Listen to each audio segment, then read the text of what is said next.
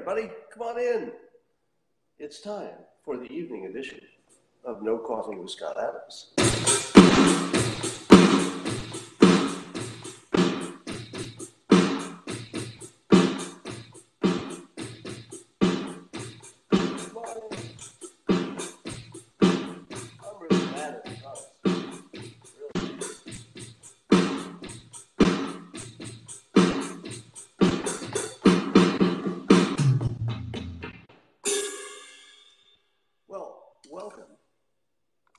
Cave.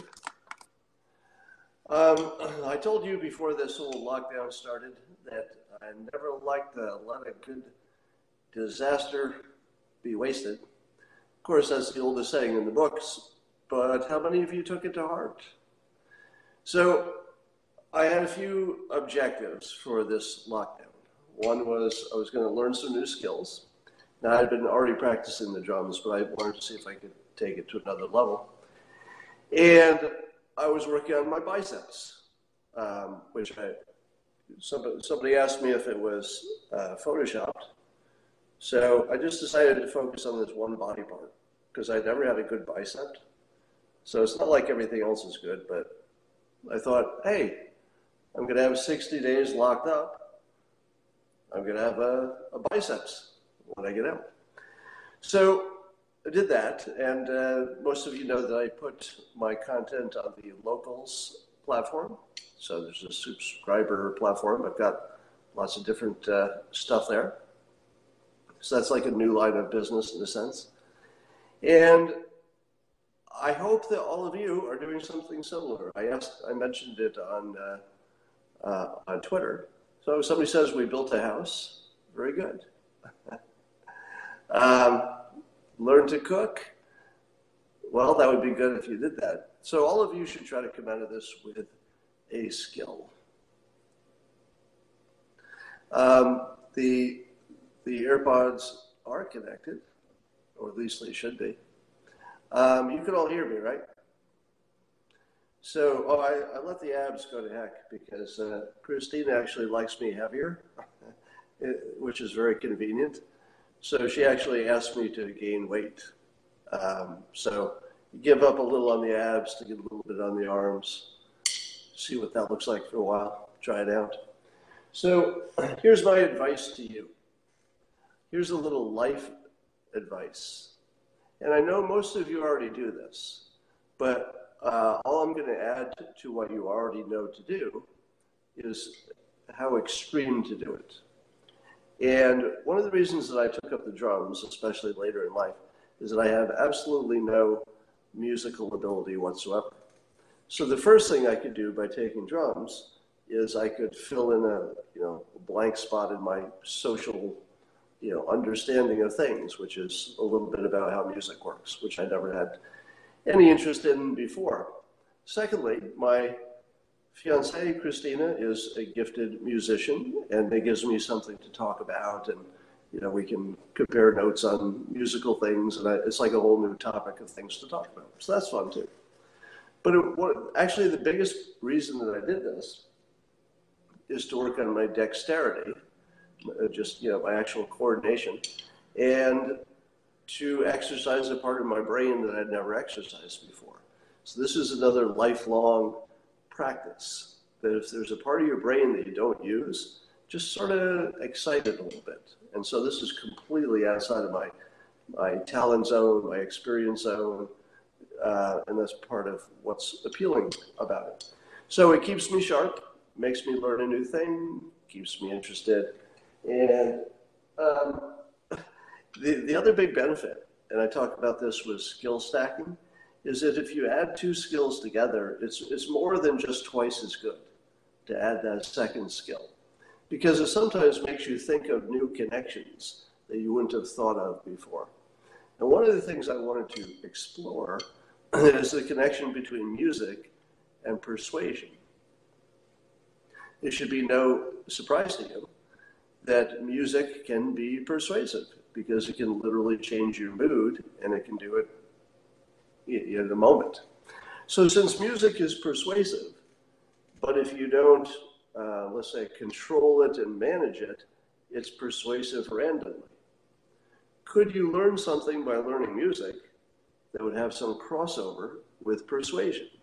Now, these are exactly the kind of things you accidentally discover when you start layering skills on, which is really what does cooking have to do with mountain climbing? And then suddenly there actually is something in common. I can't think of what that would be right now, but you get you get my point. So here's the theory that I've been working on. And by the way, when I when I learn a new thing like this, unless I'm doing it for money and I'm really serious about getting to that, you know, competence quickly, I prefer to learn it as inefficiently as possible. and I know that sounds weird, but rather than get an instructor, who, you know, obviously I could pay somebody to sit next to me and I would get better faster. But I don't want to do that. I want to just learn the rules, which is this is how you read the sheet music. And I want to know that, you know, how to hold the sticks, what everything sounds like, and, and the basics. But after that, I want to sort of figure it out myself. You know, there's layers and layers and layers of drumming, seemingly infinite layers of, of things that you wouldn't even know are things. you know, just uh, the technique and uh, how to play in ways that make you feel different things, etc. So here's what um, here's what I'm finding. I'm finding that uh, I think there's something about pattern and then disruption of pattern that is very related to persuasion. And I don't quite have a working theory on this, but it's something like this that your brain is a pattern recognition machine. And so music has a very special uh, hook to your brain because music is pattern. And if it were not pattern, you would not recognize it as music. So you've got a pattern recognizing machine, and then you've got this sort of input, which is the music. And I think, and I'm just working on this sort of very early hypothesis, it seems as though there's something about your brain recognizing there's a pattern and, and then having it violated, and then wanting a pattern again, and just as you're wanting it, it comes back. So there's something about teasing you with repetition, mixing it up, and then teasing you back with repetition. So it's sort of like getting you in the groove, mix it up, get you back in the groove, mix it up. Indeed, drumming is exactly that. In fact, there are two parts of drumming, and they're exactly those two things. There's there's the uh, you know just the beat, which is repetition.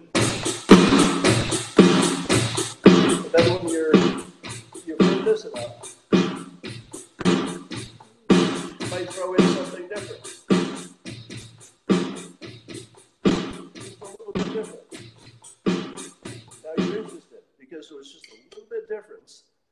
Pattern, and suddenly you're interested. Like, what? So I got your attention. So attention is almost entirely a violation of pattern because you can't pay attention to everything in your world. You you just get used to the pattern. Oh, my chair is always there, the light is there, the floor is there. So it's the violations of the pattern that get your attention. And therefore, uh, music has those two parts. So the other part that's not the rep- repetitive beat, so this is the repetitive beat. Then there's uh, the fills, it's called F I L L S. And that's where you break the pattern and might go. Now, it turns out that the fills can be just about anything. And that was one of the things that was hardest for me to learn because I thought, okay, tell me the rules for the fill. And my, my drum teacher was like, well, you could do this or that. And I'm like, okay, I know you can do those things, but what's the rule? You know, is it always three and then one? Uh, do you have to use a certain set of drums in a certain order? And it turns out there's just no rules as long as you keep with the timing of the music. So you have to stay with the timing, but otherwise, it's just as good as. And then back. Now, is any of this is any of this real? I mean, is there really a connection between persuasion and pattern recognition and music? I don't know, but I know that it's fun to think about and uh, there are a thousand connections that you don't expect, they can hit you at any moment. Let's talk about things that are happening. Um, I saw the best dad joke on the internet today. Uh, do you know Paul Graham, founder of Y Combinator? Very smart, successful um, investor type. And uh, he tweeted this. He said, I got a haircut just before quarantine started, but I'm starting to think I should have gotten two. Bump. Now, you would recognize that as sort of a, a, dad joke, and I don't think he was trying it, trying to make it anything else. I'm a big fan of dad jokes. I think it's a genre, and as long as you know that's what you're getting, same with puns, right? You know, puns are some say the lowest form of humor, but if you know that's what you're doing, you know that's your genre. Well, you know, the, that could be fine. So here's my point. Uh, the joke is funny for this rule that I keep teaching you, and every time you see another example of it, it'll uh, it'll be more real to you.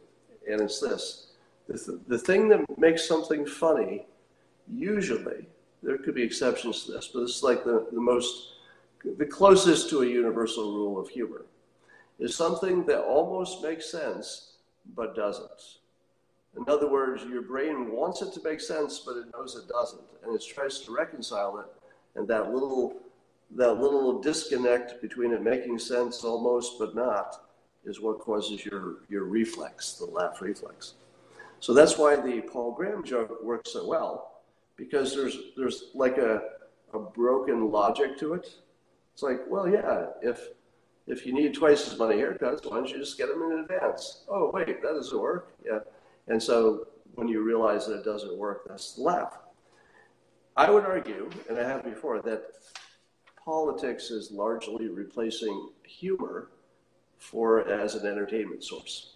So there used to be more humorous movies and TV shows, but they've largely been replaced by reality. But not every reality. Not everything is funny. But the reason that Trump is so hilarious to some of us, those of us, uh, those of us who can't uh, it's funny to those of us who are not afraid of him, basically. So if you if you get that you're in on the joke, he's in on the joke, he knows other people know he's in on the joke, and the joke is on other people. If you get that, it's hilarious. But here's why it works. When when Trump calls George Conway moonface, it just shouldn't be happening right? your, your, your understanding of the world is suddenly broken. It's like he's the president of the United States, and he just called somebody moonface in public. Wait, we're not done yet. It happens to be the husband of one of his closest advisors. And then your brain just goes, I don't know what I'm seeing. My brain can't make sense of the fact that he's trashing the husband of one of his closest you know, longtime advisors, Kellyanne, and he's not supposed to be calling people moonface, and none of it makes sense. And then you laugh. So the reason that Trump has replaced humor is that he breaks logic all the time. He just does what you're not supposed to do. And I frankly find it hilarious, but I do understand that other people are, are troubled by it. Uh, have you ever seen the show Veep? V E E P. Uh, it was uh, Julie Louis Dreyfus, and she she played on Showtime, I think, or HBO. I forget Showtime.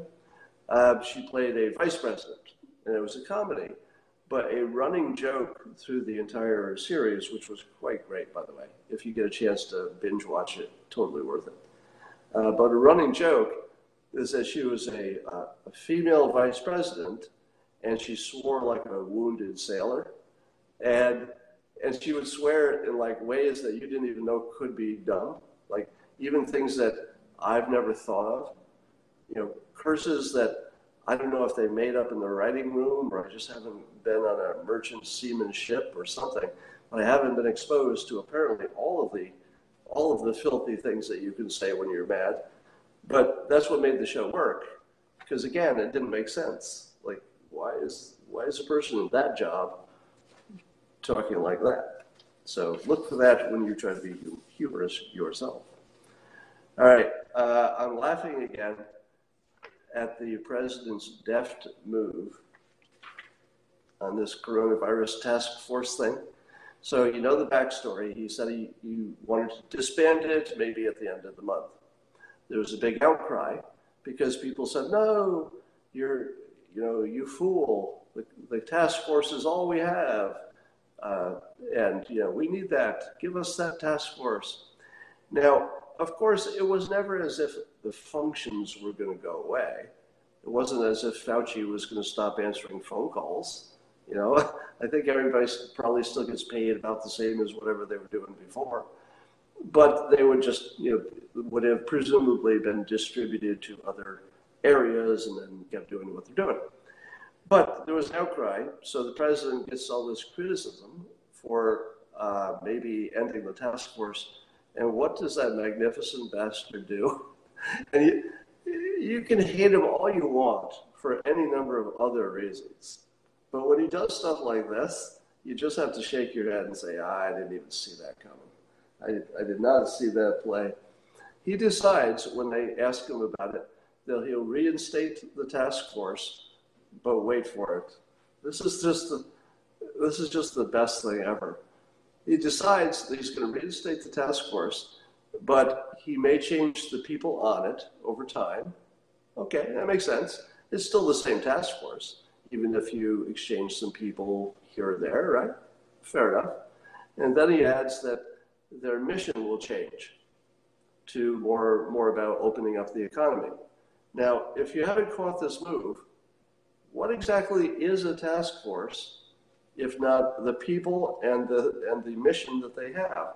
And he just said, I'm going to give the task force back to you. The only thing that will be different are the two things that make it a task force which is who's on it, potentially anyway. And he didn't say he was going to remove everybody, but but that's like a main thing: who's on it, and what's the mission. That's what makes it a task force. So he's basically said, "Yeah, I'll give you what you want," and then he has the complete option to change it, and he just told you he was going to. So, but it gets better. This is the deft move. He framed it as like they were so popular. He used the word popular that he brought them back, and I'm going to add this word, like an encore of a popular uh, of a popular act. And I thought to myself, oh my God, that's so good. They were so popular that you decided to bring them back for an encore. that is really good, isn't it? When you when you admit that that is simple framing of no, I didn't make a mistake and now I'm correcting it because everybody told me I was dumb, because that easily is what their frame would have been. He's like, no, it was so popular. Man, I had no idea how popular it was, so I brought him back for an encore. I think you have to appreciate that. All right. Um, here is my better argument for why I think we should not rely on testing to save us. And it goes like this. Uh, and these are rules you've heard before from me, but now I'm going to apply them to the situation so you see how they work. One is that whenever you have a situation where there's a huge upside potential gain, if somebody does something, let's say illegal or shady, there's a huge amount to gain, usually money, and there's lots of people involved that could all take advantage of this same opportunity. So you don't have to worry about you know, maybe there's one honest person because there's so many people that somebody's going to take advantage of it because there's a big upside.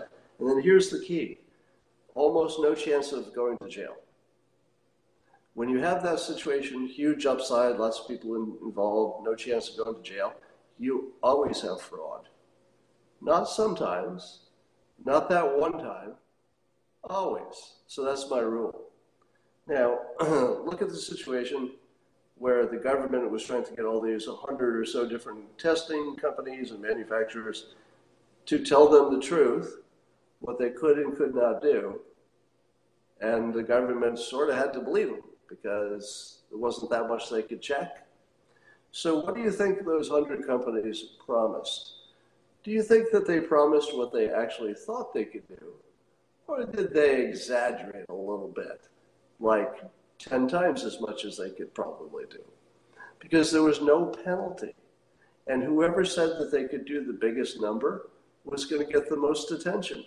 So if you thought you could do 10,000 units a month, you'd be dumb not to say 100,000. Say, yeah, uh, we're positive we can do 10,000, but you know, I'm very confident we can get to 100,000. We'll ramp it right up there. Even if you don't know how you would do that. The only thing that makes sense is to promise it. Because suppose you don't deliver. Well, then you still sold 10,000 units a month. You're still ahead, and you probably got more attention because for a while they thought you were going to make 100,000. So you, you go like to the top of the list to get funded because you're bigger. The bigger ones would get more funding. So, of course, it's a 100% chance that there's massive fraud in what these companies told the government they could do because why wouldn't they? There's no penalty. All they have to do is say, We tried. I mean, I swear, I thought we could do 100,000. We, we just hit a roadblock. Huge upside, no downside, lots of people involved. No way the government got good information from that group. Next, the public is largely confused by what the politicians and experts have been telling them about the tests.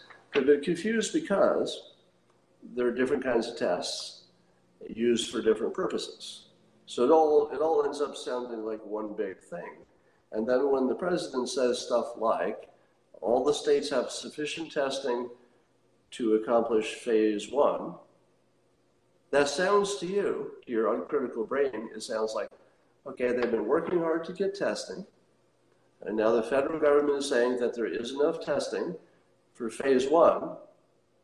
Why wouldn't there be enough testing pretty soon for phase two? because it sounds like they've got things rolling now, right? This is what your brain is saying. And so probably probably we have either very close or maybe the tests we need to test our way out of this. Because we've heard that testing is the key, right? All, all the smart people say so. Must be true. But here's what you miss. And it took Bill Gates to explain it for me to say, oh, God, is that what's happening? And it goes like this if you're going to try to test your way out of it, as opposed to simply, you know, doing what you can in the hot spots, it's very different. Trying to test your way out of something is a lot of testing. And here's the key it has to be almost immediate. And, it, and people have to be able to get two or three tests, you know, even if they don't have symptoms. So if you want to test your way out of it, you're talking 20 million tests a day or something like that, and they all have to be the instant kind. We don't have anything like that. What we have is the bare minimum that somebody can get tested, they mail it away, three days later it might come back. In the meantime, you've walked around in your community spreading it. Oh, I guess you should have been quarantined three days ago. Now, I'm sure there are other ones too that are faster, but don't be fooled because test is not test. There's all these different ones. There's a serology, the testing for the antibodies are completely different tests than the others. Um, so there's that. And here's a, uh, here's the other way that you know that testing will not get us to the other side.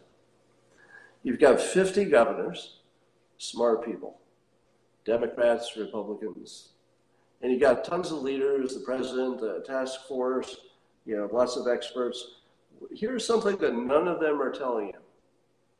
None of, well, they're not saying, I'm not saying it's, there's truth to it. Saying this, they're not telling you this.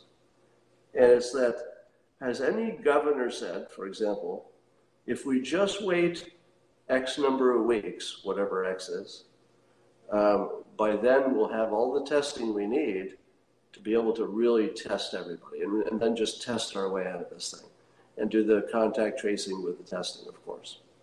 So, has anybody said, and remember, there's 50 governors, all these experts, there's the president. There are a lot of people who should know how close we are to having enough tests to test our way out, as opposed to just test a few people who come into the office, which is good enough for the phase one. The reason that nobody has said, you know, you idiots, if you just give us two more weeks, we'll have all the tests we need, is because nobody has any idea that that could possibly happen. We are not close to, let's say, the Bill Gates described standard of being able to test so much that you can actually get on top of the virus and really basically just beat it. We're not even close, nor will we be close. It is very unlikely, in my opinion. Now, none of us know what we don't know. So it could be that there might be um, there might be some kind of uh, you know, company that's in a garage that's just invented something that will ramp up like crazy, maybe, but we don't know that. So if you don't know that magic will happen, somebody suddenly appears and solves your problems, you can't really make it a plan. Um, the so Ben Shapiro had this very well written tweet. I think I mentioned this before. I tweeted it, in which he was describing the fact that we have no no uh, articulated plan. Now, I would say we do have an articulated plan in the sense that when you don't articulate anything different, status quo is kind of the plan. Yeah, and, and Ben used the, uh, the literary term deus ex machina. I think it's pronounced machina. It's not machina, right? Deus ex machina. Now, uh, somebody will correct me in the comments, but it's a is it Greek or Latin? Latin or Greek? Which is it? Uh, but it's an old saying from the old days of plays when they were bad at writing plays. Somebody says Greek, so let's say let's let's say it's Greek, and they would write these Greek plays, and the stories were poorly written so that they get to the end of the play and the, the hero had a problem that just couldn't be solved. And there was nothing that happened in the play so far that could sort of, you know, help that happen. So the device that they use, the writing device, um, so it, looks like it's Latin, but maybe maybe it was used by the Greeks. I don't know. Um, so the the mechanism that the writers used is this deus ex machina, which was basically yeah, God from the machine, is what it means. And, it, and basically, it would just some super character would just appear at the end who had nothing to do with the story up to that point and we just solved the problem. And, and so, in, uh, in modern day script writing, it would be considered a, uh, an obvious writing mistake to require a deus ex machina at the end because that means you wrote it so poorly you couldn't solve the, solve the story without introducing a new character at the end, which is just lame, right? I am the magic person that appears at the end. So that's what uh, Ben was making that comparison to our coronavirus plan, and I liked it. It's a good one, except not everybody knows what that term means. And it's good because what exactly are we counting on that will be any different than today. What would be different tomorrow from today? We won't have a vaccine tomorrow. We won't. Doesn't seem to be any therapeutic that's going to blow us away because we would know about it. If there were any of the, I don't know how many therapeutics are being tested, if any of them were like really good, we would totally know about it. And they would have already stopped the test and it would be a big news story. So you can be pretty sure that none of them are a home run. Maybe some of them reduce virus or something. You saw that remdesivir doesn't even change your, your death rate. I mean, that's not much of a therapeutic. So, anyway, I, I think that the plan at this point is that we will gingerly tiptoe in in the next few weeks, see what happens, and herd immunity is the play. But I don't think anybody in government can say that out loud, right? They, they really can't say out loud, well, we're gonna we're gonna see if everybody just gets it. A lot of people will die. So, uh, intruder alert. Yeah, that is Snickers. She's outside though. Um, all right. The app is making my hands moving so fast. Somebody says, just a hoax anyway, right? Well, nobody ever said that uh, coronavirus was a hoax except the people who thought it was like the virus, like the regular flu. I think every, is there anybody who still thinks it's only like the regular flu? Now that we know that the regular flu was never, never 50,000 or 80,000 a year, that that was just made up. that the actual real number of people who die from the flu, the regular flu, basically close to zero. A few thousand a year. That's it. Your, your dog is barking back. uh, all right. Does anybody have any questions? I want to see if my earbuds work for this.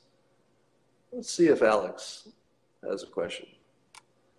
Alex, you're going to be surprised by suddenly being connected to the world. You probably didn't think so.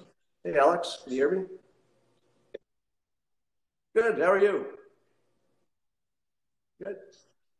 And um, I'm not sure that my earbuds are working. They were connected a while ago. All right. Do you have a question for me?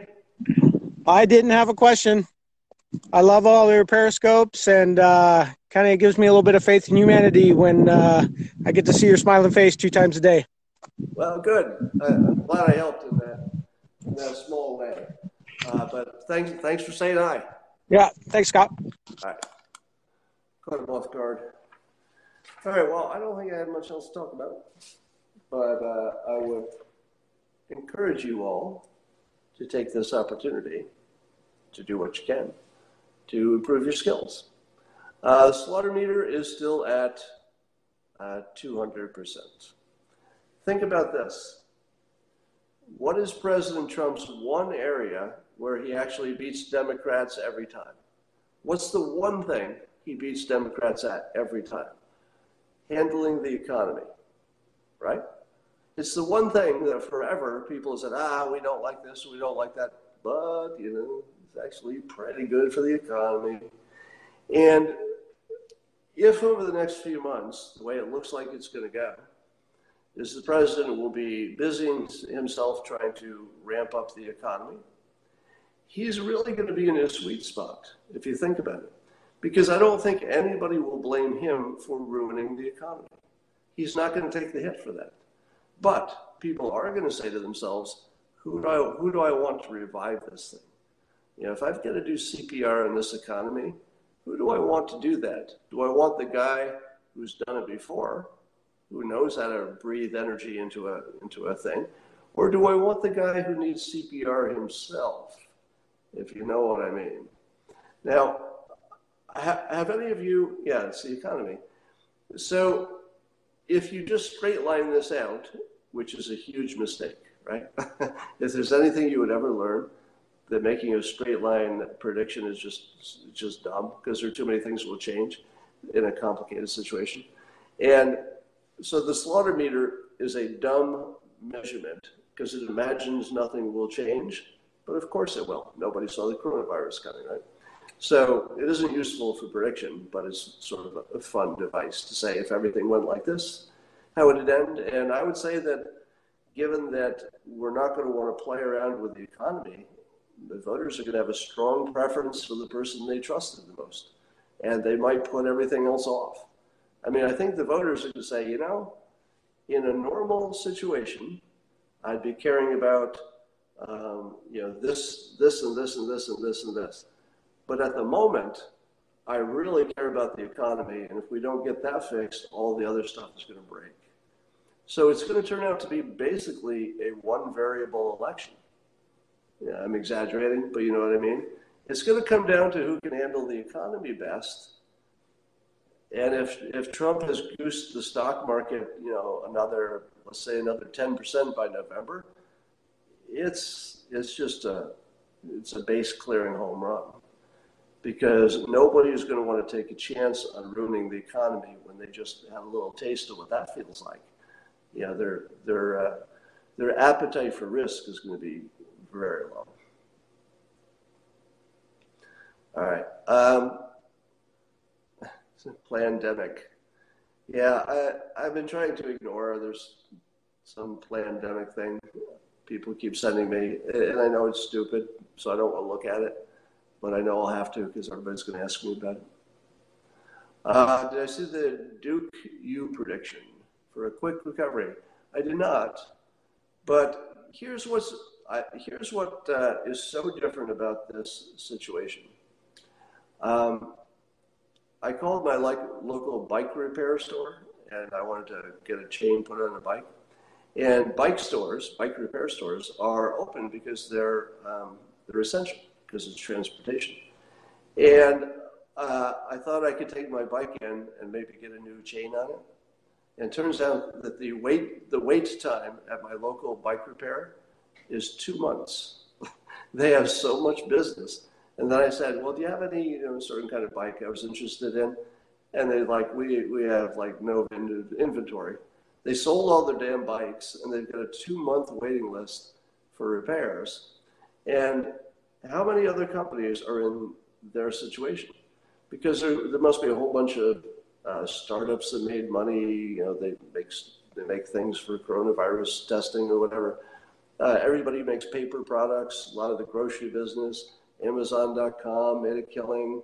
DoorDash probably did well. So it's a weird kind of economic problem in which some number of people just did better, which I don't think that's ever happened before, right?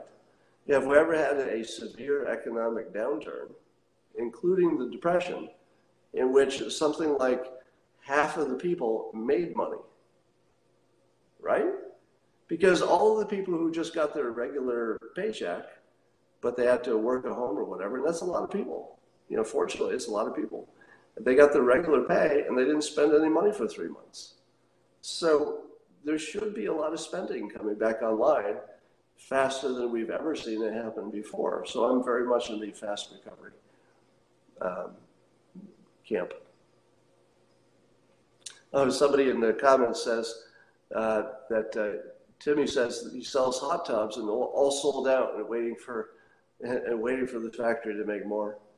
Yeah, so, I mean, Netflix doing great. I mean, there's just a lot of people who made a ton of money. Uh, I wasn't one of them. I got, yeah, I'm getting, I'm getting pretty well uh, beaten up in this, but I'll be fine in the long run. Um,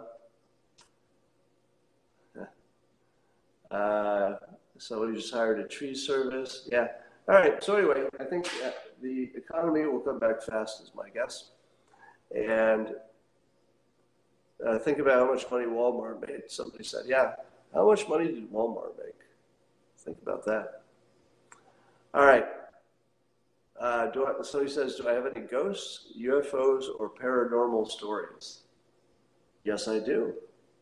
Would you like to hear a good paranormal story before bed? I know, I know you do. I know you do. All right, here he goes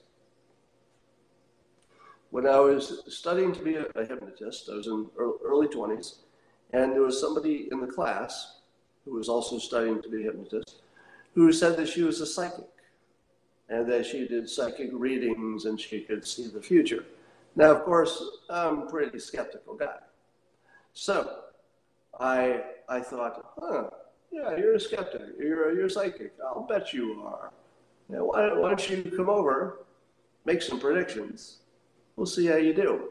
Now, my excuse was that my, um, my hypnosis professor, if you could call that, had told us that uh, one of the types of people you can identify that tend to be good subjects for hypnosis are people who claim to be psychics. Now, he said he didn't know why. It's just something he'd noticed over time. That if somebody claimed to be a psychic, they could be hypnotized very deeply, very quickly. It was just anecdote. So I said, hey, well, if you know the teacher says that works, you say you're a psychic, why don't you come over? I'll practice on you and I'll hypnotize you and bring your tarot cards. So she brings her tarot cards over to my place. And I said, all right, let's do a little do a little test. So I, I hypnotized her. So she was on the other side of the room, smallish room, but she's on the other side. There's nobody else there. You know, it was just my own place, nobody else there for sure. And her eyes are closed and she's laying on her back on the other side of the room, all right? So she can't see anything. If she did, I'd know. She'd have to turn toward me to, to see my direction. And I said, I'm going to pick some cards out of your tarot deck, you know, shuffle them. I'll pick them. And you tell me what card I picked. And so she says, all right. So I picked a card, and, you know, I forget the, the weird little tarot cards. but It's like a, you know, a, I don't know, a joker doing this or somebody doing this. So anyway, I pick a card and I say, what card am I, did I pick? And she describes it in great detail the wrong card. So I thought, ah, I knew it. Fraud, fraud, fraud. But I didn't tell her she was wrong. I just said, all right, we'll do another one. So I said, uh, how another one? Describe this one. And she describes it again with great confidence, but wrong. I'm like, all right, over for 2. I picked five cards in a row. She got all five of them wrong. So there's no such thing as psychics, right? But here's the thing she got all five of them right, just out of order. Not making it up. She got all five right, but out of order, out of 70 whatever cards in a, in a tarot deck. Now, I don't know what the odds of that are. What are the odds of that? Pretty darn low, right? So then I started re- regressing her to her previous life. Now, I don't believe in prior lives. I'm just going to tell you the story.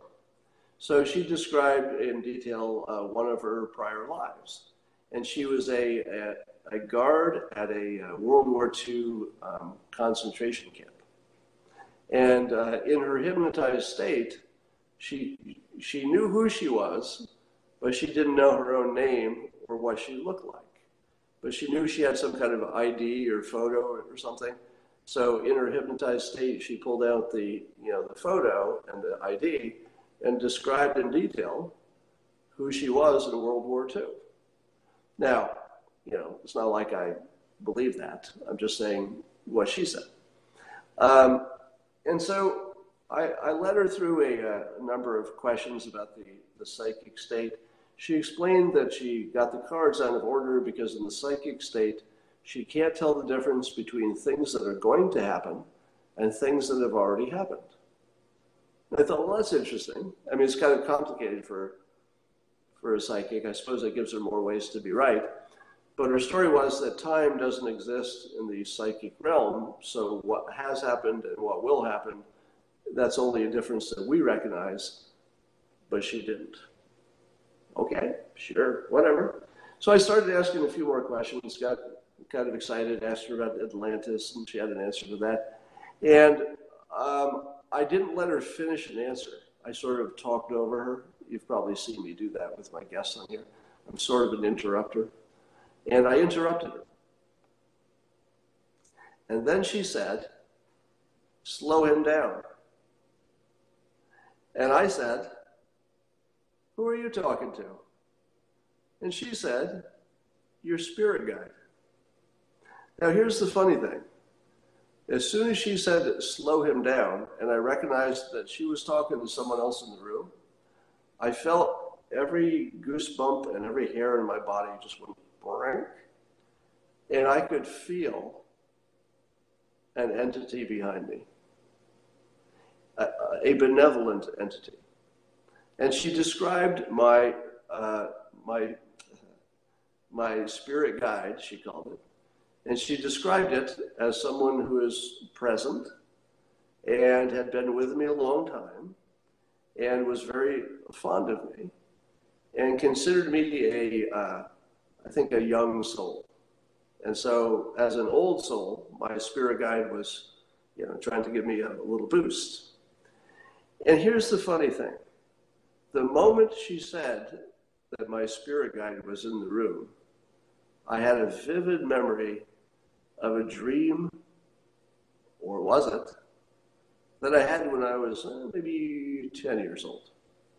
I was in my bunk bed, top bunk, and I, I rolled over in bed, middle of the night, so that I was facing out toward the room, and I could feel a presence. I opened my eyes, and there, right in front of my face, was an old man's face. You know, an old man standing there, just right in front of my face. And of course, my eyes went, whoa, strange old man in my bedroom. And as I watched him, and he was not scary, he was benevolent. And he faded while I watched him and just disappeared. Years later, when the psychic said that my spirit guide was in the room, that picture out of nowhere popped into my head, and I connected those two stories. And I said to myself, I don't believe any of this stuff. But if I do have a spirit guide, I think I've already met him. And that was probably the freakiest thing that ever happened to me. Now, after this, because I could actually feel the, the, the presence, um, after this, she made a number of uh, predictions. She told me when my car would break down, and it did. How do you, how do you predict when somebody's car is going to break down? I mean, cars can go pretty far without breaking down. Could have been a coincidence. Then she, then I told her I was going to play soccer, and she told me I was going to get a knee injury. And I was like, oh, don't say that. And by the way, I've been playing soccer for, know, years and years and years, and I've never had a knee injury. So it'd be pretty weird if this was like the one day I, and I got a knee injury. Now, did I get a knee injury because it was in my head and I did something to cause it? I don't know. Maybe. Could be. Could be. But this was one of the many experiences I had on my journey to understanding uh, reality in terms of filters. I no longer believe that we humans evolved to have the kind of brains that could understand reality because we never needed to. We can all live in our own reality. You can believe the psychic was real. I can believe she wasn't. And yet our lives are exactly the same. So we can live in different realities. And we know this for sure because it's happening right now. And so I don't look at that and say it was true or it wasn't true. It was a filter if it had predicted what was going to happen, and indeed it did. On several occasions, she accurately predicted things that were seemingly unlikely. Maybe not that unlikely.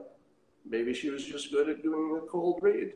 So I can keep my filter, which is that it was probably luck, or maybe it's, maybe I've selective memory about it.